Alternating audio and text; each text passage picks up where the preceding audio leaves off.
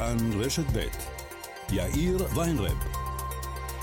כאן רשת ב'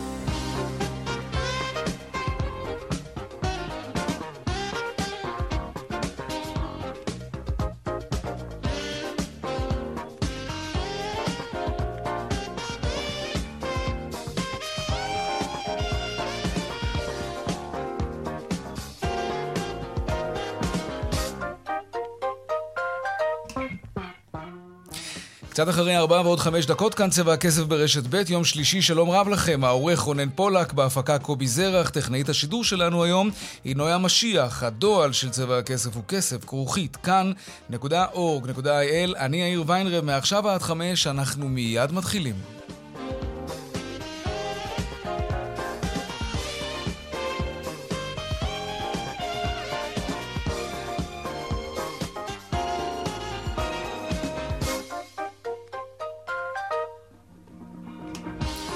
כותרות צבע הכסף ליום שלישי, התייקרות הדלק תחילה. שר האוצר ליברמן אומר היום כי נבחנת האפשרות לעדכן את מחירי הדלק בכל רבעון ולא בכל חודש. הוא גם ציין כי משרדו נערך להאריך עוד בשלושה חודשים את הפחתת הבלו, מה שממתן את הזינוק במחירי הדלק.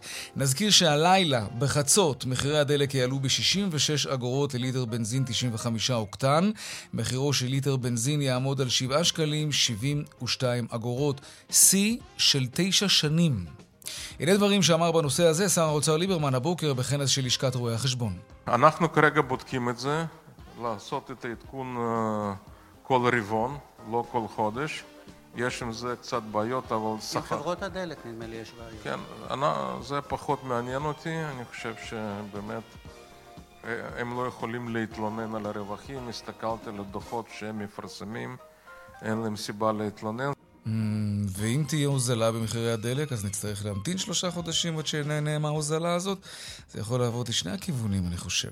טוב. ישראל ואיחוד האמירויות חתמו על הסכם סחר חופשי. הוא צפוי להגדיל את היקף הסחר בין המדינות לכ חמישה מיליארד דולרים בתוך חמש שנים. בטקס החתימה באמירויות השתתפו שרת הכלכלה אורנה ברביבאי ועמיתה האמירתי עבדאללה בנטוק אל-מרי.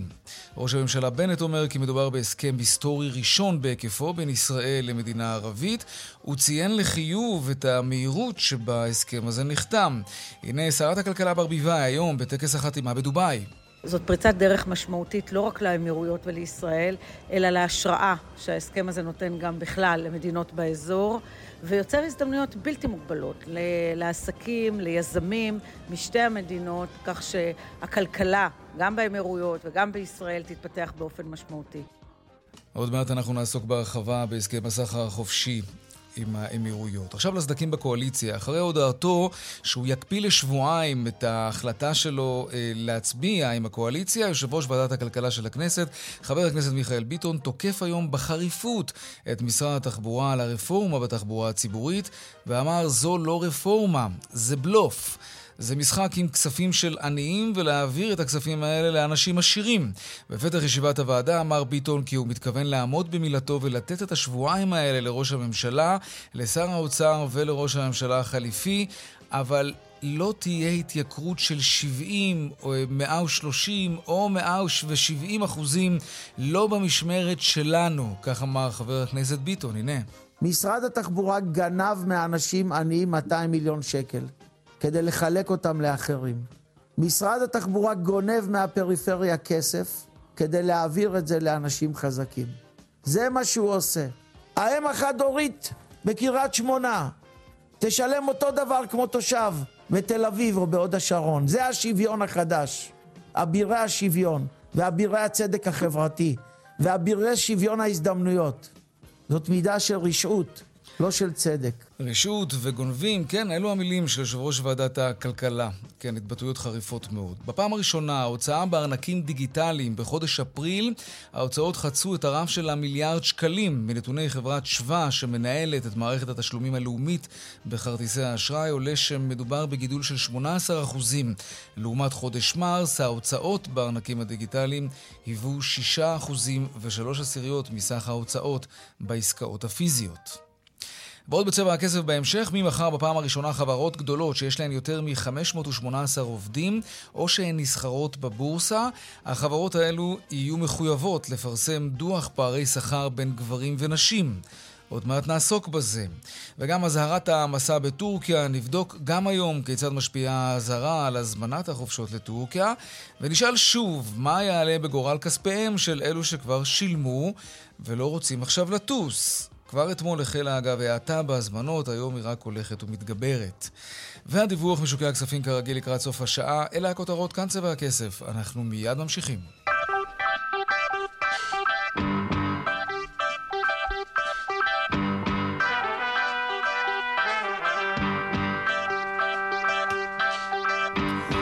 פותחים בגל ההתייקרויות. שר האוצר ליברמן אומר היום שמשרדו בוחן מהלכים שימתנו את העלאת מחירי הדלק. הלילה בחצות כזכור התייקר הדלק בחדות.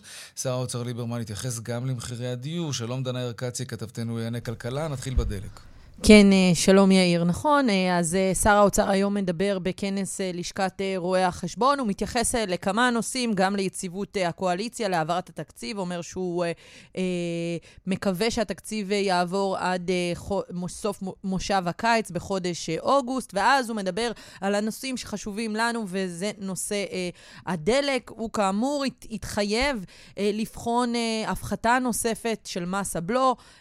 בפעם הקודמת, כאשר הורה על הפחתת מס הבלו בעקבות ההתייקרויות השונות.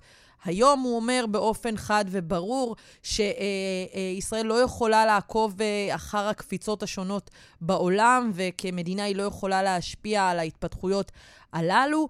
אבל יחד עם זאת, אה, הוא, בוחן, אה, אה, הוא בוחן דחייה אה, של, אה, של, של ההטבה שהוא נתן, שזה הפחתת אה, מס הבלו לשלושה חודשים עד חודש יולי. הוא בוחן את אה, המשך ההארכה של ההטבה הזאת, וזו מבחינתו אה, אפשרות להקל אה, על אה, ציבור אה, המתדלקים אה, ש...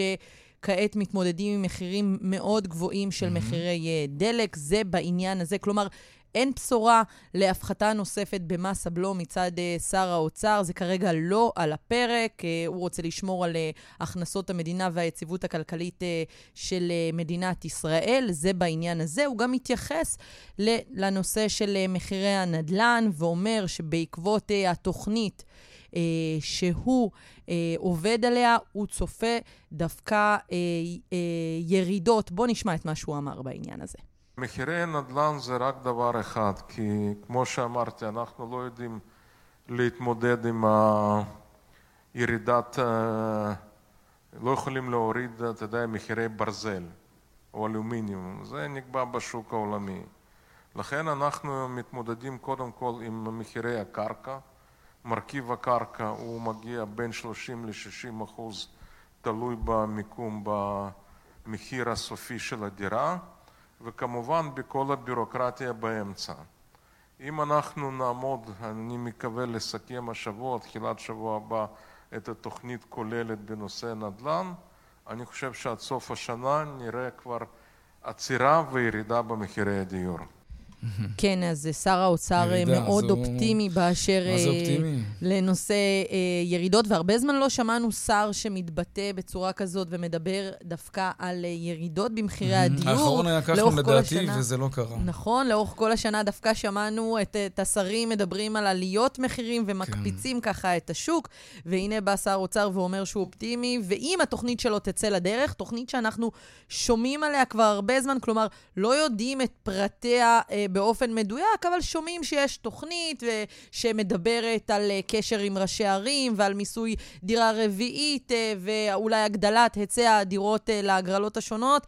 את הפרטים המדויקים אנחנו לא יודעים, אבל יש תוכנית כזאת, אנחנו עדיין לא שומעים את הפרטים שלה.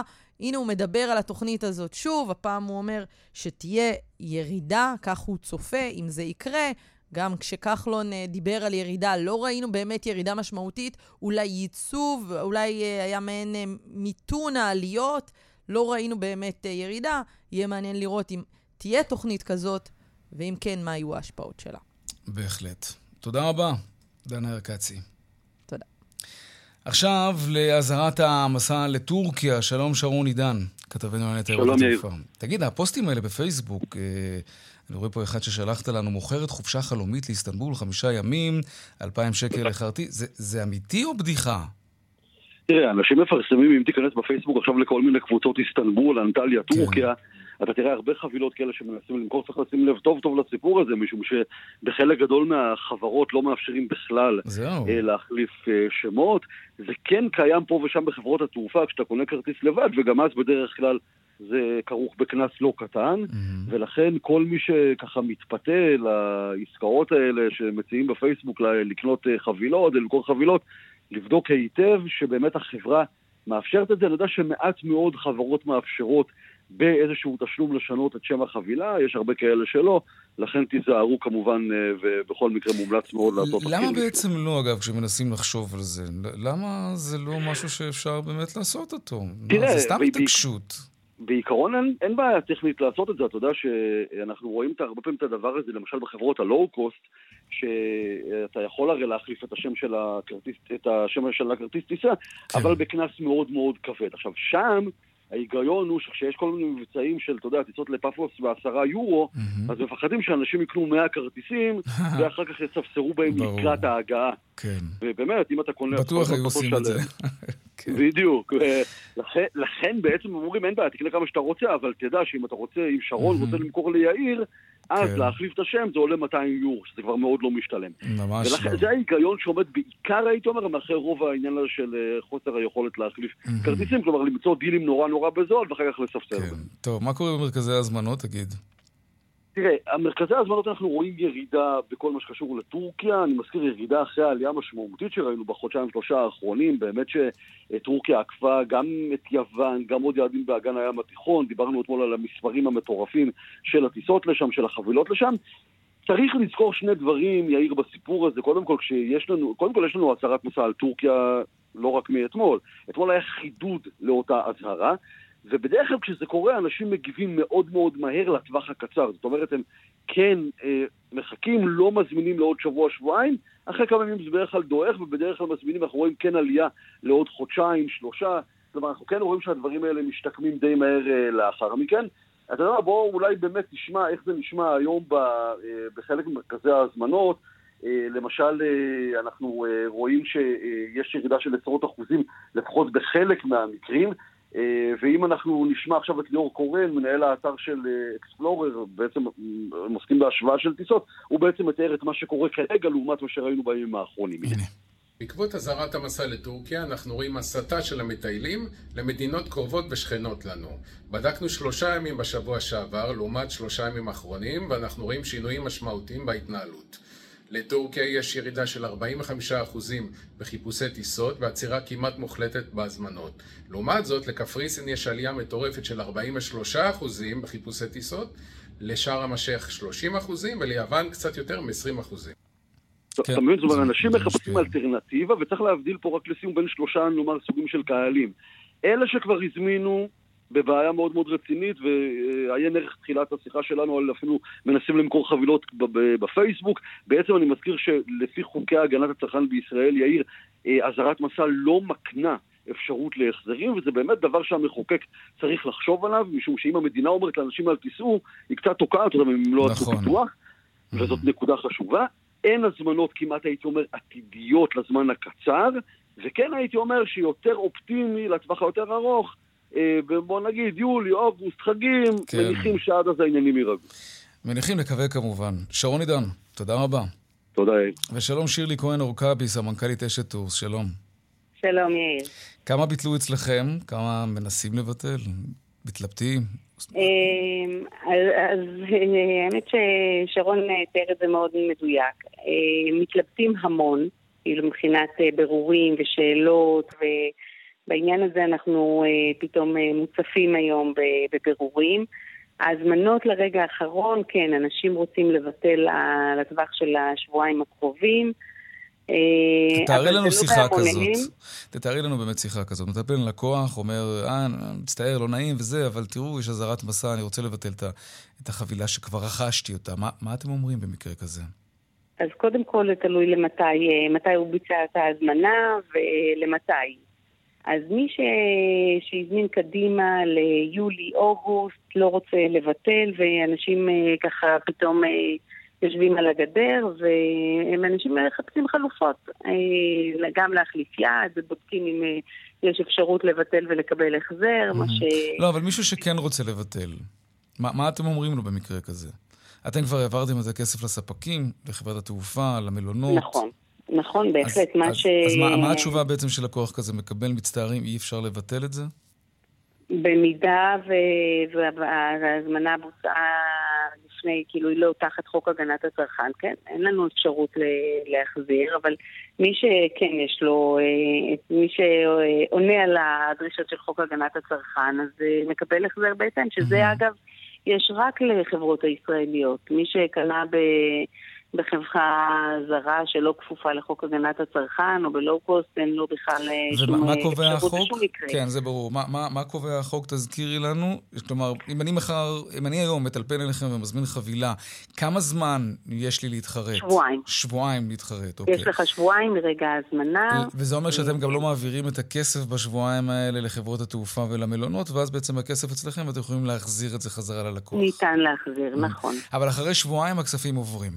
נכון, נכון. יש לנו התחייבויות, יש אה, בתי המלון, חברות כמה כועסים. עליכם הלקוחות שהם, נגיד לקוחות שהזמינו לפני שבועיים, כלומר, יותר מלפני שבועיים, אז מה... אה, חלקם כועסים, אבל אה, גם מבינים שאין אין פה הרבה... גם, קודם כל, אנשים מכירים את זה. בעת ביצוע ההזמנה, מודעים. למגבלות. אבל ברמה הפרקטית, אבל כמובן, אני- יש תמיד אנשים ש... שמתמרמרים, שכועסים, שמבקשים... אני אשאל אותך שאלה אחרת, שירלי. לה... כן, כן. יש אה, איזושהי אפשרות שמשרדי הנסיעות, כולל אתם כמובן, אה, תגידו ללקוח, אוקיי, אנחנו ננסה, ואז לנהל איזשהו משא ומתן עם המלון בטורקיה, עם חברת התעופה, ולהגיד, הלקוח ביטל, בוא, הרי לא נתתם לו כבר את השירות עדיין, אז תחזירו את הכסף. זה, זה משהו שמנסים לעשות אותו, או שאתם יודעים מראש ש- שלא? מניסיוננו, ב... קודם כל הרבה פעמים אנחנו כן, בהחלט מנסים את הניסיון הזה, אבל, אה, אבל זה... יש לנו, אתה יודע, עובדים אה, בשיטה הזאת כבר הרבה מאוד אה, שנים, ו... ואין אה, אין היענות מצד גורמים מחו"ל, מה גם שאזהרת המסע היא לא חדשה. היא אתמול קיבלה חידוד, אבל הייתה גם בעבר אזהרת מסע לטורקיה.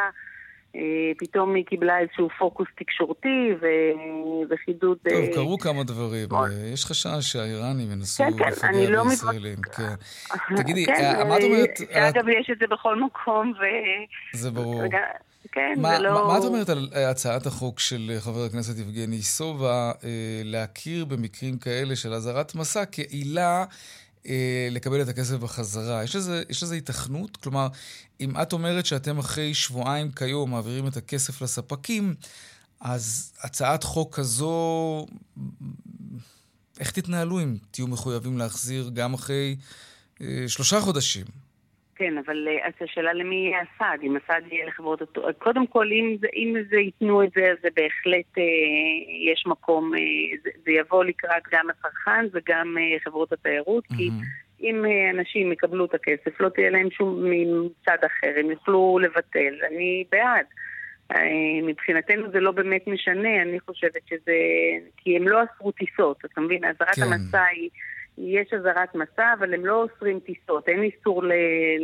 להרים מטוסים, מה שנקרא, אז אין שום קייס. ולכן, אם, אם יהיה בכל זאת, אה, וכמו שאתה אומר, יש ביטולים ויש אנשים שחוששים, ו... ועם זה אני בטח לא אכנס ולא, ולא אתווכח.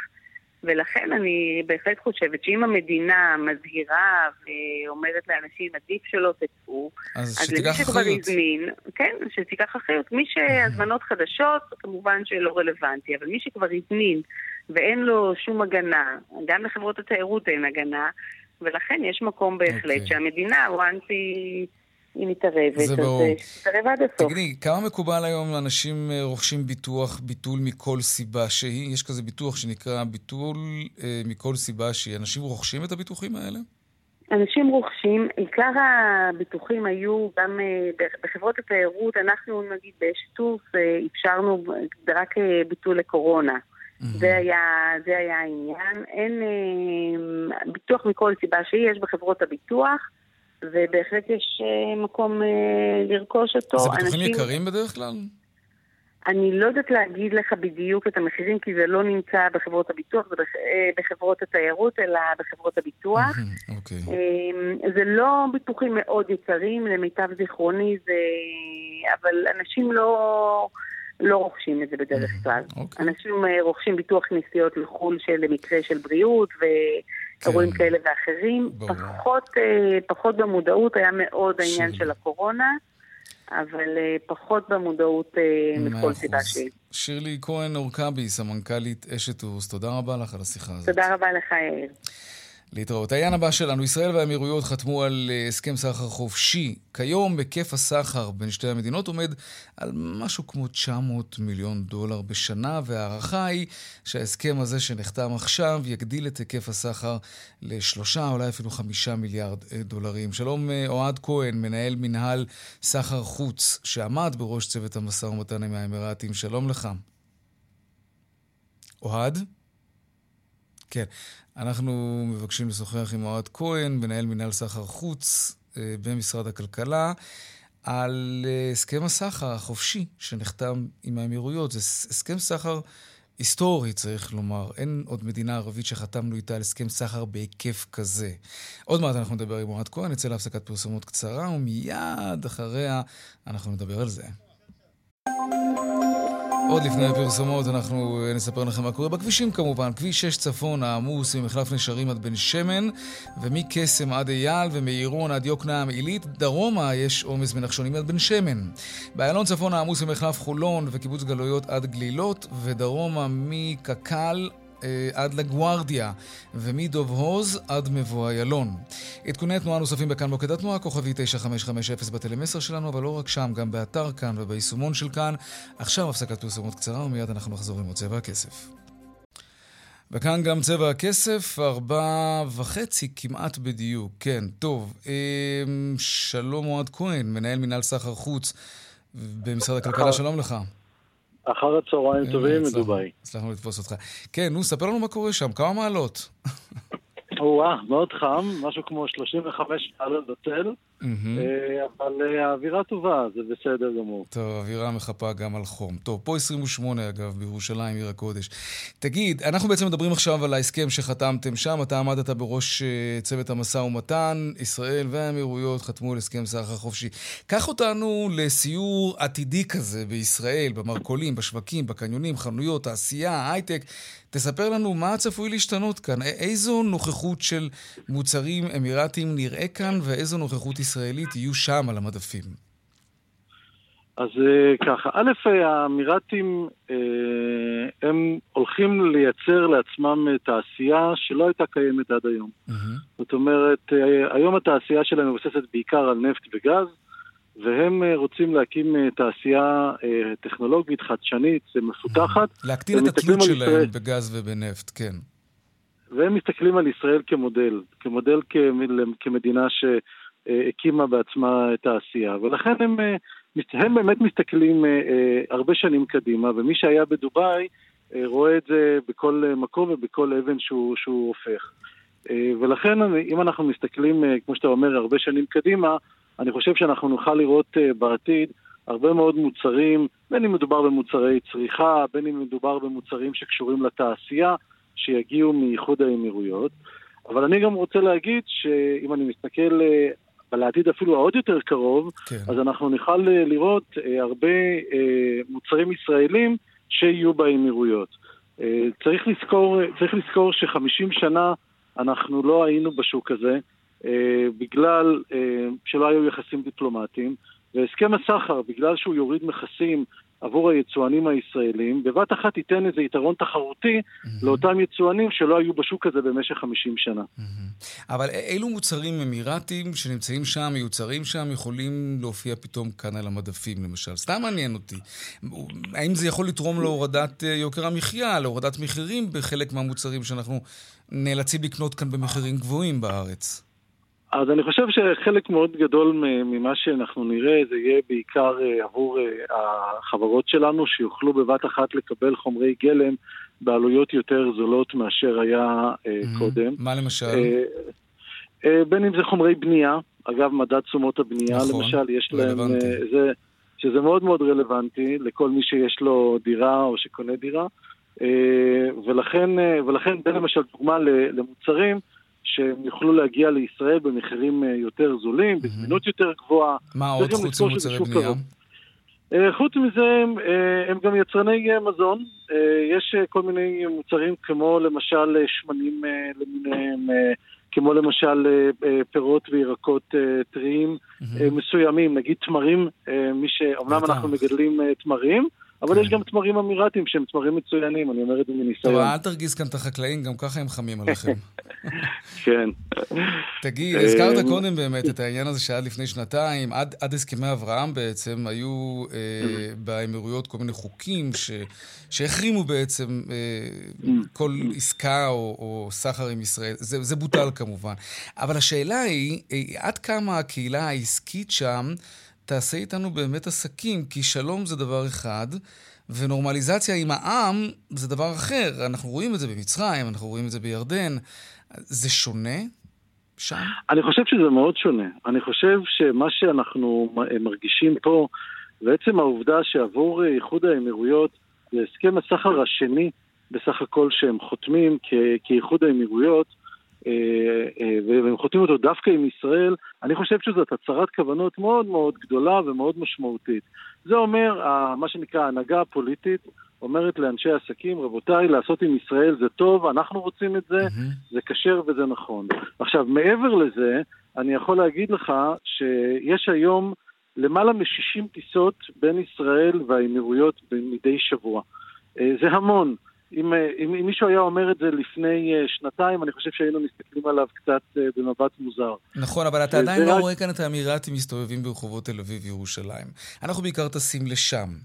הם לא ממש באים לכאן.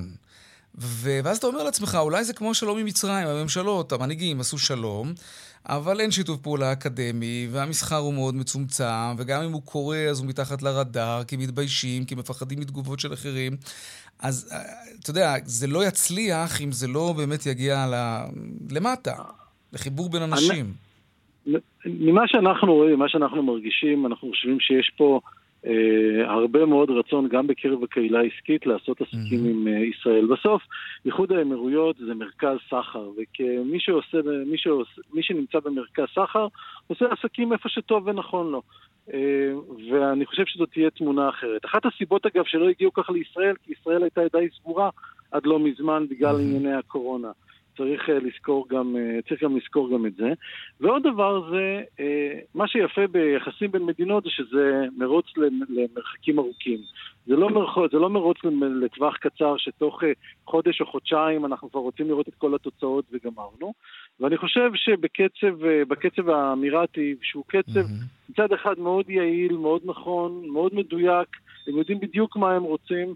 אני חושב שאנחנו נוכל לראות את, את הפירות של, אה, של ההסכם הזה ובכלל של מערכת היחסים אה, בצורה משמעותית אה, בקרוב. אוהד כהן, מנהל מנהל הסחר, סחר חוץ במשרד הכלכלה, ומי שעמד בראש צוות המשא ומתן עם האמירתים. תודה רבה לך על השיחה הזאת מדובאי. תודה. תודה רבה, להתראות, ביי ביי. להתראות, שלום. טוב, עכשיו אנחנו לעניין הבא שלנו, הפיצויים לעסקים אה, בעקבות גל האומיקרון. ועדת הכספים הכניסה כמה שינויים למנגנון הפיצוי. הוא צפוי לצאת לדרך ממש בקרוב. מחר, נדמה לי, אמורה להיות קריאה שנייה ושלישית על החוק הזה. שלום ירון גינדי, נשיא לשכת יועצי המס. שלום רב. בוא נתחיל בכללי, כדי שנעשה את זה כמה שיותר ברור, אה, ואחר כך כמובן נפרט יותר. אנחנו מדברים על פיצוי לעסקים אה, שהם בסדרי גודל שונים, מעסקים קטנים אה, עם מחזור של 18,000 שקלים ועד 60 מיליון שקל. נכון. וזה פיצוי על פגיעה במחזור העסקי שלהם בגלל גל האומיקרון. עד פה נכון? עד פה נכון. אוקיי. בוא נתחיל בשינויים שנכנסו היום. מה הם השינויים? השינויים שנכנסו בשמונת ימי הדיונים בשבועיים האחרונים, ימים מאוד ארוכים באמת בכנסת, כן. זה התחיל בזה שסף הכניסה למענק במקום ירידת מחזורים בינואר-פברואר 22 לעומת ינואר-פברואר 19, 25 אחוז ולא 35 אחוז כמו שהיה בחוק המקורי. אמ, כלומר, בנוס- הרחיבו את מספר העסקים שיהיו זכאים עכשיו לפיצוי. נכון, הרחיבו את מספר העסקים שהיו זכאים לפיצוי. העסקים הקטנים הגדילו להם, העסקים של עד 300 אלף שקל, הגדילו להם את, אה, את סכום המענק באופן משמעותי מהחוק המקורי. בנוסף לזה, אחד הדברים בחקיקה דיברו על זה שכל עסק, או בעצם חברה, שחילקה אה, במהלך 20 ו-21 דיבידנד, תהיה מחוץ למענק, מה שהצלחנו לתקן בחקיקה אה, ולהכניס לחוק, שזה רק חברות שחילקו דיבידנד יותר מהעודפים שהיו להם טרום הקורונה. ב-2019. זאת אומרת שאם נניח היה לי טרום הקורונה עודפים של מיליון שקל, ואני חילקתי דיבידנד ב-20 וב-21 רק ב-900 אלף שקל, אני כן יקבל מענקים. אם חילקתי אתה יודע, מעל מיליון שקל, לא הייתה אקבל. ביקורת ציבורית מאוד גדולה על העניין הזה. אה, גם אם מדובר? בעוד... על הנראות של הדבר הזה. כלומר, מצד אבל איזה אחד... ברירה יש הייתה לעסקים? תחשוב שבעל חברה, שבתקופת הקורונה במשך כן. שנה וחצי בקושי הצליח אה, לעבוד, הוא לקח מהחברה שלו הלוואה. בסדר? כי כן. לא היה לו מקור אחר, עד שהוא קיבל מענקים, או אם המענקים לא אוקיי. הספיקו לו. עכשיו, ברגע שהוא לקח מהחברה שלו הלוואה, לפי החוק החדש, חדש, מדצמבר אה, 17, הוא מחויב אוטומטית בתשלום דיבידנד. זה לא שהוא הרוויח. כסף ב-20 וב-21, ועכשיו אנחנו לא צריכים טוב, לתת לו. האמת, לא ידעתי שהוא מחויב אוטומטית, חשבתי שכל חברה רשאית להחליט האם היא מחלקת או לא מחלקת דיבידנד. לא, יש מצבים למדתי. שבו יש מה שנקרא דיבידנד כפוי. לקחת הלוואה מהחברה שלך, אדוני. זה דיבידנד, אתה צריך אה, אה, לשלם. בואו, אני רוצה שנמחיש את זה קצת, אוקיי? כן. עסק עד שלוש, עם מחזור עסקים עד 300 אלף שקלים, עם פגיעה של 25 אחוזים במחזור. לא, שם יש סכומים קבועים. אוקיי, אני- מה- אז אה, מה- מה הם הסכומים? סתם שנבין. שמה יש סכומים קבועים, אני כן. תכף, אה, אני תכף אבדוק לך, אבל מה שנקרא לגבי, כן, לא בטוח שיש זמן. אוקיי, שם יש סכומים גבוהים, אוקיי. אבל אני מדבר עכשיו על העסקים שמעל 300 אלף שקל. ועד להם 60 הגדילו- מיליון. אוקיי, נכון, כן. לעד מעד 60 מיליון, להם הגדילו את המענק ואת המקדם ממה שהיה בפעמים הקודמות, הגדילו להם אותו למקדם של 0.4, זאת אומרת שהם יקבלו סכומים יותר אה, רגע, רגע, זה גבוהים. סינית. תן לנו המחשה.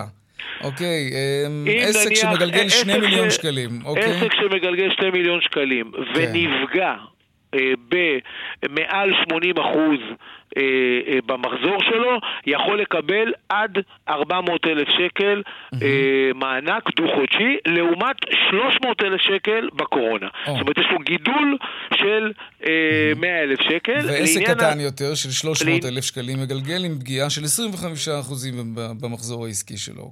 אז עד שלו, דרך אגב, רציתי את הסכומים הנמוכים. עסק של עד 300 אלף שקל, כן. מ-200 אלף שקל, יקבל 9,350 שקל, ולא חשוב בכמה אחוזים הוא נפגע, כמובן אם הוא נפגע אה, אה, מעל 25 אחוז. אז בין עסק שבין אה, אה, עד... אה, עד עסקים שהם עד 200 אלף שקל יקבלו 8,000 שקלים, בסדר? אוקיי. בין 150 ל-200 יקבלו 6,250 שקלים, אלה העסקים הקטנים. אבל העסקים הגדולים של בין 300 למיליון וחצי לדוגמה, או בין 300 ל-60 מיליון, כן.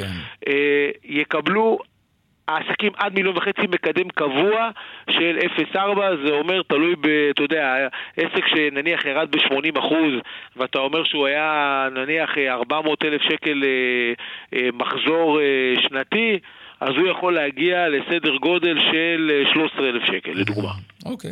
טוב, פיזרנו כל מיני דוגמאות, אנחנו לא נוכל לעבור. בוא נשאל על, על הכל כמובן. אני רוצה לשאול אותך שאלה יצאו כללית. החוצה, הגדילו כן. גם את- המענקים בפעם הראשונה, שינו את אלה שמדווחים באיחוד עוסקים, מה שלא היה לנו בקומה, שלא היה בקורונה, כן. ומישהו באיחוד עוסקים הוא כבר זכאי לקבל מענק גם אם המחזור שלו הוא עד 150 מיליון שקל, ואחד הדברים אוקיי. החשובים, שמי שיצא מאיחוד עוסקים, יתייחסו אליו. אה, כמובן אה, כרגיל. אה, מה צריך לעשות, תגיד, ירון, כדי לקבל את הכספים האלה? צריך לפנות למישהו, זה בא באופן צריך אוטומטי? באופן מקוון. בא, אה, אני מניח שיפתחו את זה, לפי מה שהחוק קבע, זה 14 יום אה, מפרסום החוק אה, ברשומות. אוקיי. אפשר לפנות באופן מקוון לרשות המיסים, ובעצם העסקים הקטנים זה בכלל הולך אוטומטי עד 300 אלף שקל, הם רק חושבים שהם ירדו ב-25% ומעלה, אז הם יקבלו את הסכומים אוטומטי. העסקים היותר גדולים יצטרכו לציין... מה זאת אומרת רק רושמים? ככה? את- ברגע שאתה אמון? נכנס... לא, תראה, עד, אנחנו רואים אה, גם עכשיו, יודעים אם ירדת בינואר-פברואר מעל 25%. אתה נכנס לאתר של רשות המיסים, אתה כן. מסמן שירדת ב-25% ומעלה. דרך אגב, המערכת באמת תוודא ותראה שאכן ירדת ב-25% ומעלה. אז אם היא יודעת לוודא, אז למה לא עושים שם איזה חתך ופשוט מפצים אוטומטית את מי שמחזור העסקים שלו ירד? אתה יודע אנחנו שגם... סטארט-אפ ניישן, מה אתה הבעיה ש- לעשות את אתה זה? יודע שחייבים, אתה יודע שכל שנה מקבלים אה, מאות מיליונים שכירים החזרי מס. אז גם המערכת יודעת שכל, מ- לעשות, אה, אתה יודע, ש- מה נכון. שנקרא, ויכולים לשלם מכל השכירים באופן אוטומטי. נכון, וזה מה שצריך לעשות במקום הטופסי 106 האלה. אתה הרי יודע שהעסקים האלה ייכנסו לאתר וילכו שם לאיבוד, וילחצו לא, פה לא האמת נכון, היא ויכתבו שבעסקים. הקטנים זה פשוט מאוד, באמת. נקווה שבעסקים- בשבילם, כי זה, ב- כי זה ב- הבירוקרטיה הזאת, אני רק מתחיל להתגרד כשאני חושב על הטפסים האלה. לא, זה לא, נורא. בעסקים, בעסקים הקטנים זה, אה, זה דווקא פשוט, גם ביותר גדולים, כמובן כל ההגשה אה, היא הגשה אה, מקוונת, ואני מאוד מקווה שבאמת תוך 14 יום, אוקיי. אה, שמהרגע שיפורסם החוק, אבל אתה יודע איפה הבעיה. עכשיו יש לנו בעיה בין האופוזיציה לבין הקואליציה שהחוק הזה יעבור. לא, לא, זה יעבור, זה יעבור. אז נראה היום לי. סיימנו את הדיונים המקצועיים בחוק, ובאמת נתנו את כל ההערות המקצועיות נראה מה יהיה שלנו. בהצבעה מחר. כן. בדיוק. טוב. ירון גינדי, נשיא לשכת יועצי המס, המון המון תודה. תודה לך. להתראות. ביי ביי.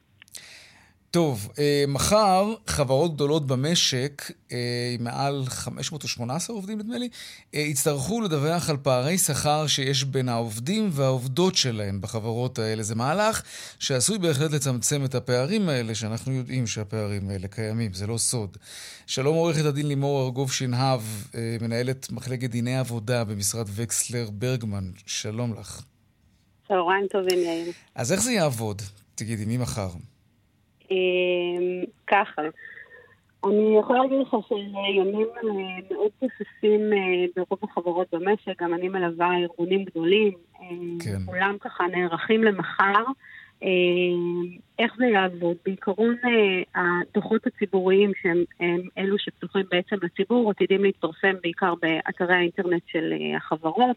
כמו שאמרת למאזינים, כל מעסיק, ש... כל חברה פרטית שמעסיקה למעלה מ-518 עובדים היא בעצם זו שמחויבת בדיווח הפומבי הזה, וגם כל אה, מעסיק שמוטלת עליו חובת מסירת דוחות תקופתיים ומיידיים מכוח תקנות ניירות ערך, שזה בעצם חברות ציבוריות, לרוב גם עתידות לפרסם כבר מחר או עד מחר את, ה, את הדיווח הפומבי שלהם.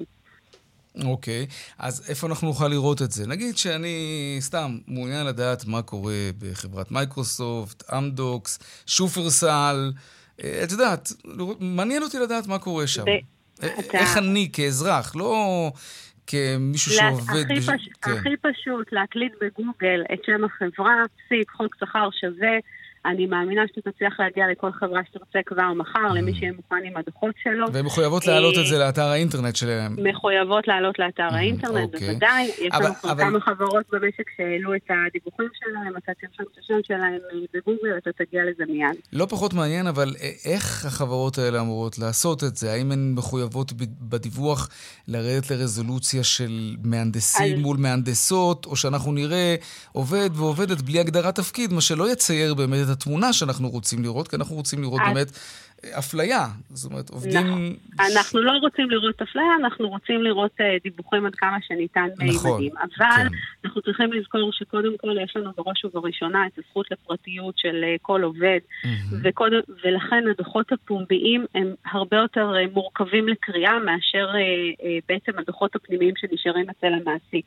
בדוחות הפומביים אנחנו בעצם נראה את הדברים הכי בסיסיים, שזה שם מקום העבודה, מה ענף הפעילות אצל אותו מקום.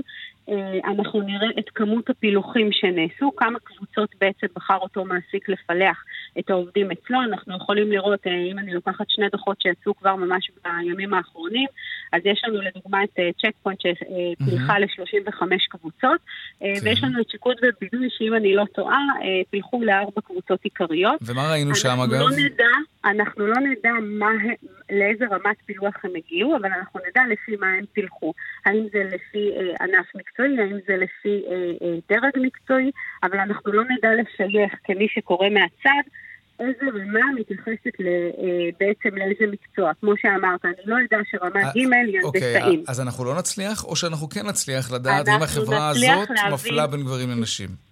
אנחנו נצליח לראות בעצם אה, בדוחות את אחוזי הפער, אחוזי הפער בין גברים לנשים בשכר הממוצע אצל אותו מעסיק. אנחנו לא נדע מה השכר הממוצע בדוחות הפומביים, אבל אנחנו בהחלט נראה האם יש אה, אה, לנשים שכר יותר גבוה מהממוצע, או לגברים באותו רובד אה, אה, פילוח שאותו מעסיק בחר להראות. יש לחוק הזה שיניים? כלומר, חברה שיראו באופן ברור שיש שם אפליית נשים, או אפליית גברים, זה גם יכול לקרות.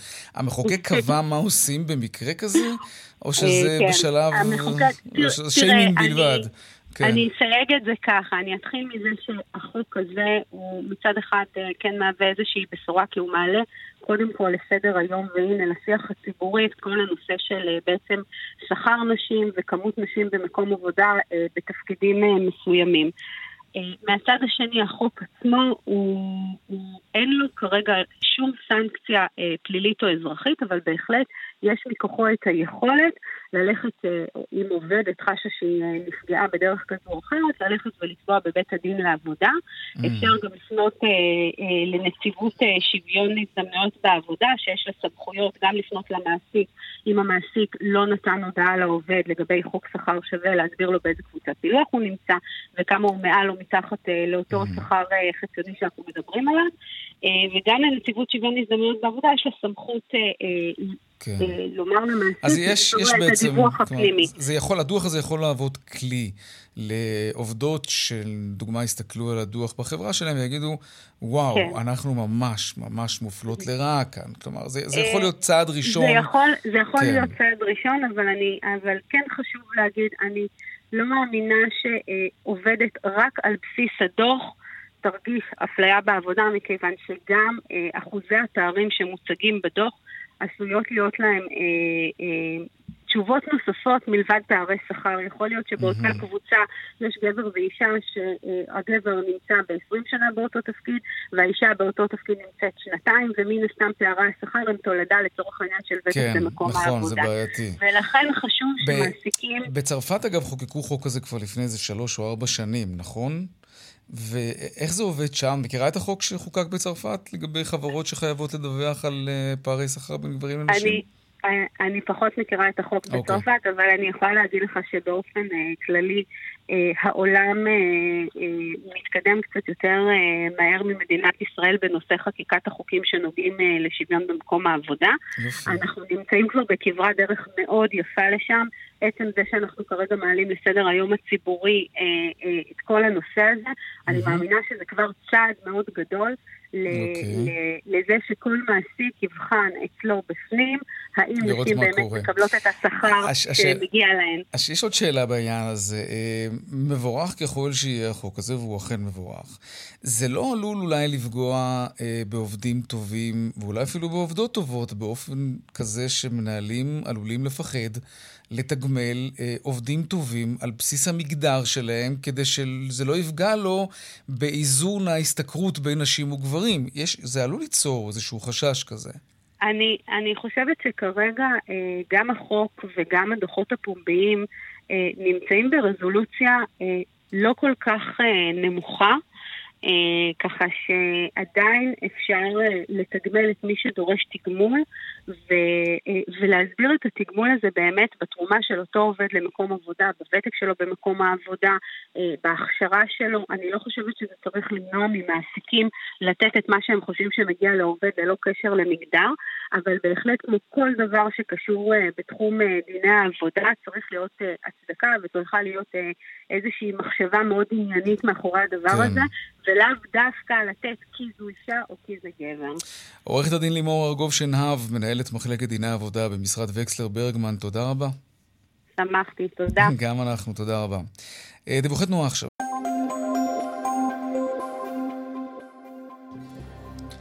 טוב, אז ככה, מה קורה בכבישים? דרך החוף צפונה עמוסה מגעש עד מכמורת, דרך חמש מזרחה עמוסה מגלילות עד מחלף ירקון.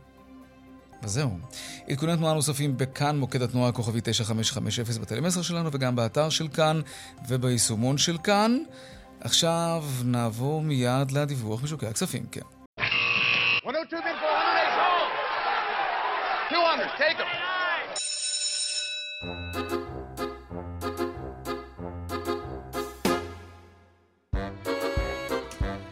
שלום אייל ראובן, מנכ"ל טאוור מקבוצת מגדל שוקי הון, מה שלומך? אחר צהריים טובים, יאיר. גם לך. היינו מצוין. יופי, והשווקים? אה, שמע, אחרי כמה ימי רגיעה שהיו לנו בשבוע כן. שעבר, עם עליות שערים מהתקופה הלחוצה שהיינו בה, נראה שהיום אה, חוזרים, נכנסים מחדש הנתונים וההתפתחויות הקצת פחות טובות שמחזירות את הסנטימנט השלילי דווקא למסחר. כך נתון האינפלציה שהתפרסם היום בגוש האירופאי, שמצביע במאי על קפיצה של מעל 8 אחוז, 8 ועשירית האחוז במחירים לעומת, לעומת מאי בשנה שעברה, הרבה מעל התחזית. גם האיחוד האירופאי שמודיע על, על, על, על הנגלה הנוספת של סנקציות על רוסיה והחרמת הנפט הרוסי, מחזירים את הלחץ על המחיר של הנפט, זה עוד יתרום לאינפלציה. אנחנו רואים כבר חבית נפט ב-124 דולר, ונתוני הייצור המקרתיים בסין בעקבות מדיניות האפס קורונה מקבל ביטוי בדמות מדד מנהלי הרכש שמתפרסם היום וגם כן מצביע על התכווצות, אז זה משנה את הסנטימנט ואנחנו כרגע יורדים גם באירופה, גם בארצות הברית, גם אצלנו מדד תל אביב 35 יורד ב-4 עשיריות האחוז, תל אביב 125 ב-6 עשיריות האחוז, תל אביב 90 יורד כבר אה, אה, קצת מעל אחוז. אנחנו מסתכלים על אירופה, אז הדקס, המדד המוביל הגרמני, יורד באחוז ושלוש העשיריות, והיורוסטוק 50 אה, יורד בכמעט אחוז וחצי. Mm-hmm. אנחנו חוזרים אה, לארצות הברית, אה, למסחר שם, הנסדק כרגע יורד באחוז בעשירית, ה-S&P גם כן בסביבות האחוז. עד שלא נראה רגיעה בצד של האינפלציה והדיווחים מהשוק האירופאי, מהשוק האמריקאי, מהשוק אצלנו, ממדינות המערב, על איזושהי רגיעה באינדיקטורים להמשך עליות המחירים, השווקים והתנודתיות כנראה לא ממש יירגעו.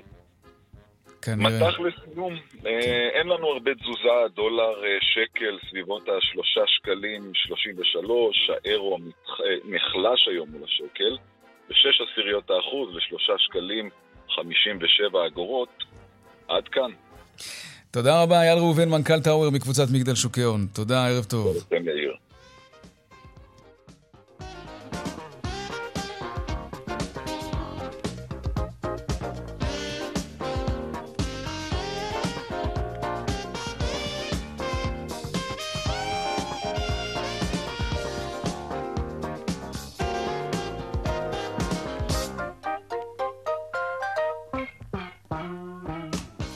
עד כאן צבע הכסף ליום שלישי, העורך רונן פולק, בהפקה קובי זרח, טכנאית השידור שלנו היום הייתה נויה משיח.